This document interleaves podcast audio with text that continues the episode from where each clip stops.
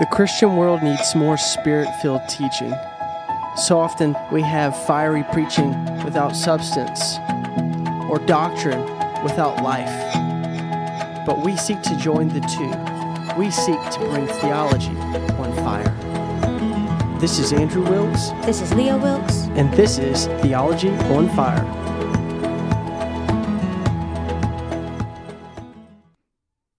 Hey, friends, it's just me today. Um, I wanted to share with you today a question I've been thinking about uh, a lot lately, and it is the question of what is hope? Um, we hear a lot of sermons, I believe, at least in my experience, on faith and love. And I haven't personally heard a lot of people speak about just hope and just hope on its own. And it's something I've been thinking about and something I've been studying. I wanted to share what the Lord, I believe, has shown me. And it's been very encouraging. I've really just known His presence in this. And I really just want to share what He has shown me. And I really pray it encourages you. So without further ado, let's just dive right in. In Proverbs, um, it's a well known verse. You've probably heard it. In Proverbs 13, it says, Hope deferred makes the heart sick, but a desire fulfilled is a tree of life. So it's talking about hope deferred, as in an expectancy. Hope is expectant for something. It's looking towards something in a positive way. It's it's hoping. And I was just thinking, well, what do we hope in? And in the Psalms, I've been reading a lot lately about the Lord's steadfast love. If you pay attention to our social media, you'll see that we just put up a small uh, devotional on Monday, just talking about the Lord's steadfast love. And in Psalm 33, David says, Behold, the eye of the Lord is on those who fear him, on those who hope in his steadfast love, that he may deliver their soul from death and keep them alive in famine. Our soul waits for the Lord. He is our help and our shield. And he goes on just to praise the Lord. And in verse 22, he says, Let your steadfast love, O Lord, be upon us, even as we hope in you. And in Psalm 13, he says, But I have trusted in your steadfast love. My heart shall rejoice in your salvation. And here we see hope and love together. And just quite simply, you can't have hope without love. As a Christian, that is what we hope in. We hope in the love of God. If I didn't have the assurance of God's love for me, and of his consistent loving character, of his unchangeable nature, I wouldn't have a reason to hope. But I do hope. I hope in his love. That is my whole reason for hope in any aspect of life when I look unto the Lord. That's what I'm hoping in, is his love for me. And something that builds our hope, as we know, is the Word of God. And David spoke about that a lot in Psalm 119, particularly. He says, My soul longs for your salvation. I hope in your word. Verse 114 says, You are my hiding place and my shield. I hope in your word. Psalm 130, I wait for the Lord. My soul waits, and in his word I hope. Hope is fueled by God's word. It's not necessarily something that he has said specifically to you about your current circumstances those things are are good but we don't necessarily hope in all those things we hope in the word of god in his promises for his children we hope more as we see his character of faithfulness and kindness through the word. We hope in that he is truly God and we see how generations through the word were preserved by him. Those things bring hope. We see there from that psalm as well in uh, Psalm 119, he says, You are my hiding place and my shield. I hope in your word. You know, we find hope in that hiding place. And we've talked about that as well on our social media recently that place with the Lord where we commune with God, when we pray and we seek Him and we let Him fill us with His Spirit, we will receive that spirit of hope. It is a communion with Him, it's an abiding hope. Psalm 39 says, And now, O Lord, for what do I wait? My hope is in you. I love this because David's just saying, Hope actually isn't just an expectancy, it's present, it's a contentment, it is at peace in the now, in this very moment. Hope knows who God is. and it brings peace into every situation that you face, even when things are not going the way you planned, when things are unfolding in a different direction than you thought they should be.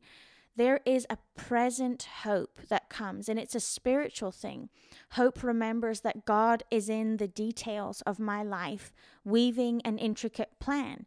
This hope that we can get from the Lord in this hiding place it can fill a room with peace and calm. I've experienced that this week and just sitting at my kitchen table and preparing for this. I just, I felt the Lord come and fill that room with peace and calm into questions and doubts and struggles that I have. I, he came in like a, a soothing balm and he, he can heal and bring hope to your tired and broken heart. It's a real thing. It's not just a feeling, it's not just a concept, it's a spiritual thing. Hope is spiritual and it's tangible and it comes from God. It brings a strength and a nourishment in the spirit. And that's because it's Jesus, the Spirit of the Lord. He is our hope. That's why David said, For what do I wait?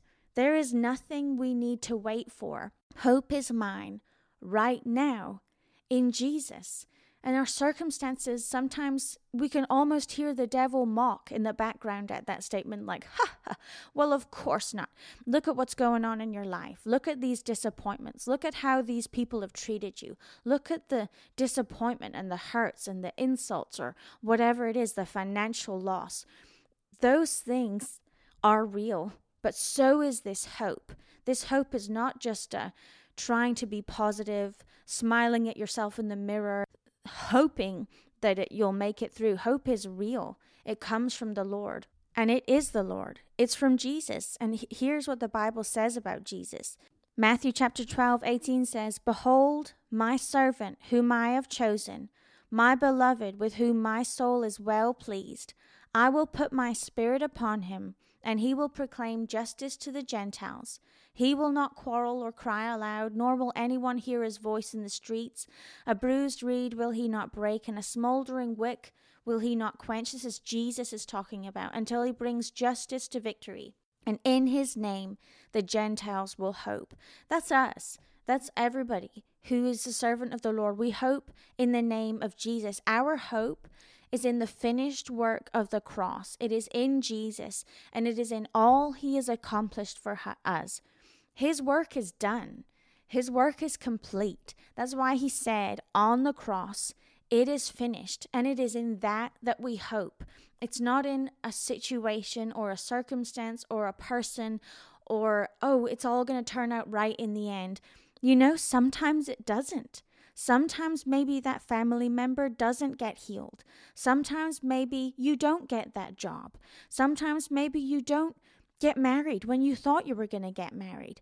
But those are not the things that we hope in. They are blessings. God is faithful. He provides. He is a healer. But when things don't turn out the way we thought they should, that's not what we hope in. We hope in Jesus. We hope in His character. We hope in His love. We hope in His work of love on the cross that we receive and accept and live in and dwell in. Romans 8 says, For in this hope we were saved. Now, hope that is seen is not hope, for who hopes for what he sees? If you see something, you're not hoping for it because it's there. Verse 25 But if we hope for what we do not see, we wait for it with patience. Likewise, the Spirit helps us in our weakness, for we do not know what to pray for as we ought, but the Spirit Himself intercedes for us with groanings too deep for words. This is talking about a yearning in the spirit. There's hope in it. It's a groaning that comes from the Lord in these situations that we can be faced with many times and we're confused and it's darker. We don't understand. Maybe we're even just looking at somebody else's life and the trial that they're going through we can pray for them in the Spirit with these groanings and yearnings from the Lord. Verse 27 says, He who searches the hearts, he knows what is the mind of the Spirit, because the Spirit intercedes for the saints according to the will of God. And we know that for those who love God, all things work together for good for those who are called according to his purpose. That's a hope building verse. That's a verse that speaks of the character of God. He works all things together for good, even the trial. You're not forgotten. You're not just a spare part of his plan. You're a part of it, and he is well over every intricate detail of your life. He is there to help you, and there is hope for you in your life, and that hope is Christ. Romans 12 12 says, Rejoice in hope. Be patient in tribulation and be constant in prayer. There's a reason to rejoice even in tribulation. It's in the same verse, it's the next statement. Rejoice in hope, be patient in tribulation. Keep rejoicing in the tribulation, in the hope, which is Jesus, and be constant in prayer. And sometimes that prayer will look like what we just talked about those yearnings and groanings. They're not words. We don't always know how to pray, what to say, but God, by the Holy Spirit, comes, prays through us, intercedes, moves in our situations. I've seen him do it myself. I had to be on nursery one night at church during a prayer meeting and but I just really wanted to pray and so I came home, took my kids home, put them in bed, finally got all situated, got down in the middle of my living room floor and I began to groan. This was the first time it had ever happened to me, but it was so tangible. It was so real. I had great burdens that were in me that I needed God to speak into. I needed Him to move. And this groaning started to well up within me, and it felt like labor. I've been in labor twice, and it was like that. It was a groaning that I just cannot explain, but it was of the Spirit. And it's not always going to be like this. We're not always going to see it. But the next morning, there was a phone call that answered some of those things that I was interceding and groaning for. I didn't have words. I didn't know what the Spirit was doing, but He did do something, and I saw it the very next day. We can hope in the Lord. When He comes and we groan like that and we pray and we intercede, I can hope that God's got it handled. I can rejoice in hope and be patient in that tribulation, knowing that my Jesus, who died on the cross for me, is interceding for me at the right hand of God. He is looking over my situation and He is going to make it good, just like He said, all things work together for good to those who are called according to His purpose. And that's just for those who are saved, because if you're saved, you're called. Romans 15, 13 says, May the God of hope fill you with all joy and peace in believing, so that by the power of the Holy Spirit, you may abound in hope.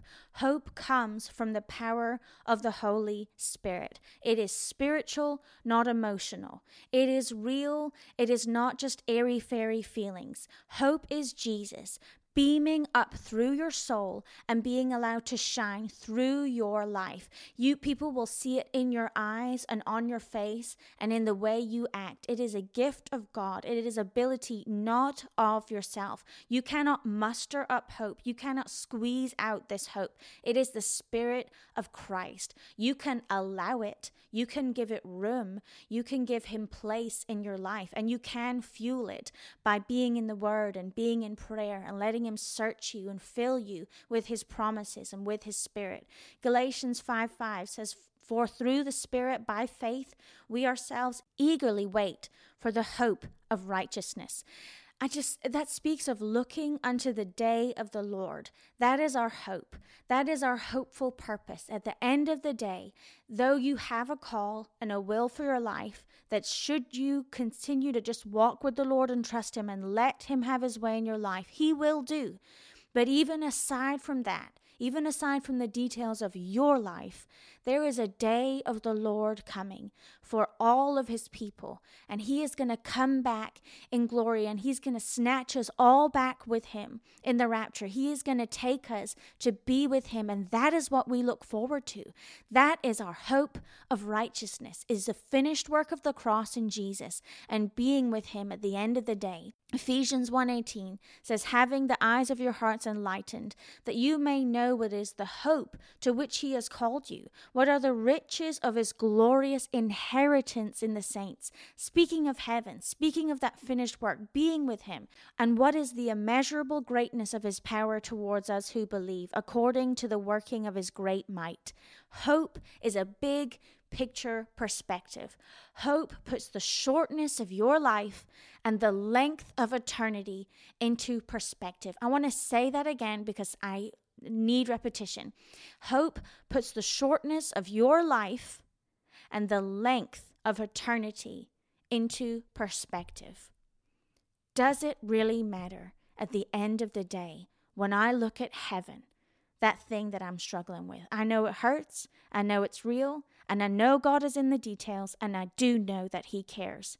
But if I would just lift up my eyes a little higher, sometimes those problems that seem so difficult can melt away when I look into the eyes of Jesus and remember there is a great eternity coming that I am going to be with him in.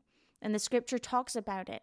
Colossians 1 3 says, We always thank God, the Father of our Lord Jesus Christ, when we pray for you, since we heard of your faith in Christ Jesus and of the love that you have for all the saints, because of the hope laid up for you in heaven. Of this you have heard before in the word of truth, the gospel. These people, do you see that again? Hope and love together. These people loved one another. It said, Love that you have for all the saints. They have love. That's the body of Christ. We see that love that you have, and we see that it's because of the hope laid up for you in heaven. You have love because you have hope. Their hope was heavenly, it was a spiritual hope. And so it brought out a spiritual love. It was the Spirit of Christ. We can't separate all these things love and hope and faith. They all are intermingled in one thing together. The Bible says in 1 Corinthians 13, love hopes all things. I'll read the verse. Love bears all things, believes all things, hopes all things, endures all things. Love bears all things, believes all things, it hopes all things because hope remembers that God has a perfect plan. Hope remembers that God, like He has helped you, it remembers to hope that God can do that in other people too. I hope in that brother or sister's life that seemed to be so off or seem to be so struggling with something. Maybe they're just so prideful, so arrogant, or maybe they're just so chewed up with a besetting sin, or their eyes seem to be a little off and they're so taken up with maybe one aspect of Christianity, but they're missing the whole. Whatever it is, love hopes. I can hope in the work of Christ in that brother or sister's life. I can hope that he will complete his work. And if I hope that, I can love them. If I hope, oh God, I know you've got it in such and such's life. I know that you will finish the work that you have started. I know because you are faithful. And therefore, I will love them, knowing that you in them are going to make it right. Thessalonians 5 8 says, But since we belong to the day, let us be sober, having put on the breastplate of faith and love, and for a helmet, the hope of salvation. There we see faith, love, and hope again in the same verse. And when we have hope, no matter what may come, our perspective and priorities are so heaven focused, the enemy doesn't have a hope of landing a shot because we are wearing that helmet of the hope of salvation. That is, again, Jesus. It's Christ. It's a helmet. It's on your head. It's keeping your mind and your vision focused on Christ, focused on what He has done for you, on what He will do, on His character, and on the day of the Lord. Abraham did that. Romans 4, it said, In hope he believed against hope. Basically, that's saying, even though the odds were against him, he continued to hope that he should become the father of many nations. As he had been told, so shall your offspring be. He did not weaken in faith. There we see faith and hope, they're intermingled. When he considered his own body, which was as good as dead, since he was about a hundred years old, or when he considered the barrenness of Sarah's womb, no unbelief made him waver concerning the promise of God, but he grew strong in his faith as he gave glory to God, fully convinced that God was able to do as he had promised. In hope, he believed because he knew, he knew who his God was. Hope fueled Abraham's faith. Hope fueled his walk forward because he hoped not in himself. He didn't just go by feelings. He knew his God and he hoped in him. Perhaps you could say, looking at Abraham, faith for him was looking forward. It was trusting God and moving in faith to the next thing, stepping out into that wilderness, believing God for that child that he was going to have, for the many people that he was promised would come after him. But hope was looking upward, was looking up to God, hoping against hope by the grace of God. Let's do that. Let's do what Abraham did, even when it didn't seem to make any sense what God was asking asking him to do. He hoped against hope. We can hope against hope. Let's put on our helmet of salvation, that hope that is Christ. Titus 2 says, waiting for our blessed hope, the appearing of the glory of our great God and Savior, Jesus Christ. That's who we wait for. It says it right there, it spells it out for us. Our blessed hope, the appearing of the glory of our great God and Savior, Jesus Christ, who gave himself for us to redeem us from all lawlessness and to purify for himself a people for his own possession. He gave himself to redeem us from all lawlessness, to, to purify us, to make us his possession. That's what we hope in. In verse 15, it says, Declare these things, exhort and rebuke with all authority. Let no one disregard you. Maybe wherever you are, you don't really have support. Maybe no one believes in your calling. Maybe you've been told that you'll never sum up to much, maybe by people or by the enemy. Maybe you've been given this lie, this discouragement. You're just never really going to make it past this point. You will never be delivered from this sin. You will never excel. You'll never be able to be a minister. You'll never be useful. You're never going to make it. Let no one disregard you. That's what I believe the Lord would say to you today is let no one disregard you, either the enemy or people in your past or even current circumstances. Your hope and call come from God. One of the last statements by a lady called Maud Kells was um, she was a great missionary to Africa. She was a feisty old woman. She was single on the mission field in the middle of Africa, and one of her last statements were, Keep on keeping on. Hebrews 6:10 says, "For God is not unjust, so as to overlook your work and the love that you have shown for his name in serving the saints as you still do. Keep on keeping on. Keep on loving. Maybe you don't see how things are going to work out. Maybe you don't understand why things are the way they are, but keep on keeping on. Look up to the Lord. Let him continue to love through you in the church, in the place that you work, in your family." Verse 11 says, And we desire each one of you to show the same earnestness, to have the full assurance of hope until the end. Keep on keeping on, like Maud did in the middle of Africa, a single woman, elderly in age. She kept on keeping on by the grace of God because he was her hope.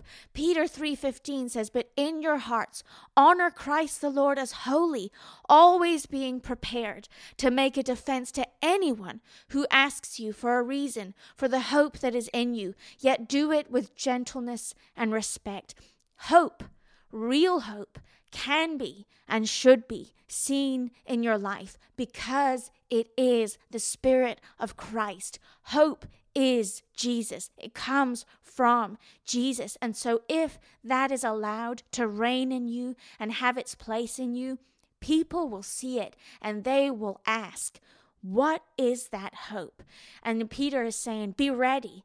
Be ready when you let Him fill you. Be ready when you lift up your eyes and get your perspective off of yourself and onto the finished work of Christ and the day of the Lord, which is coming quicker than you know. Be ready because people are going to see that in your life and people are going to ask, What is that hope that is in you? And you can tell them, It is from God, it is from Jesus. Let me tell you.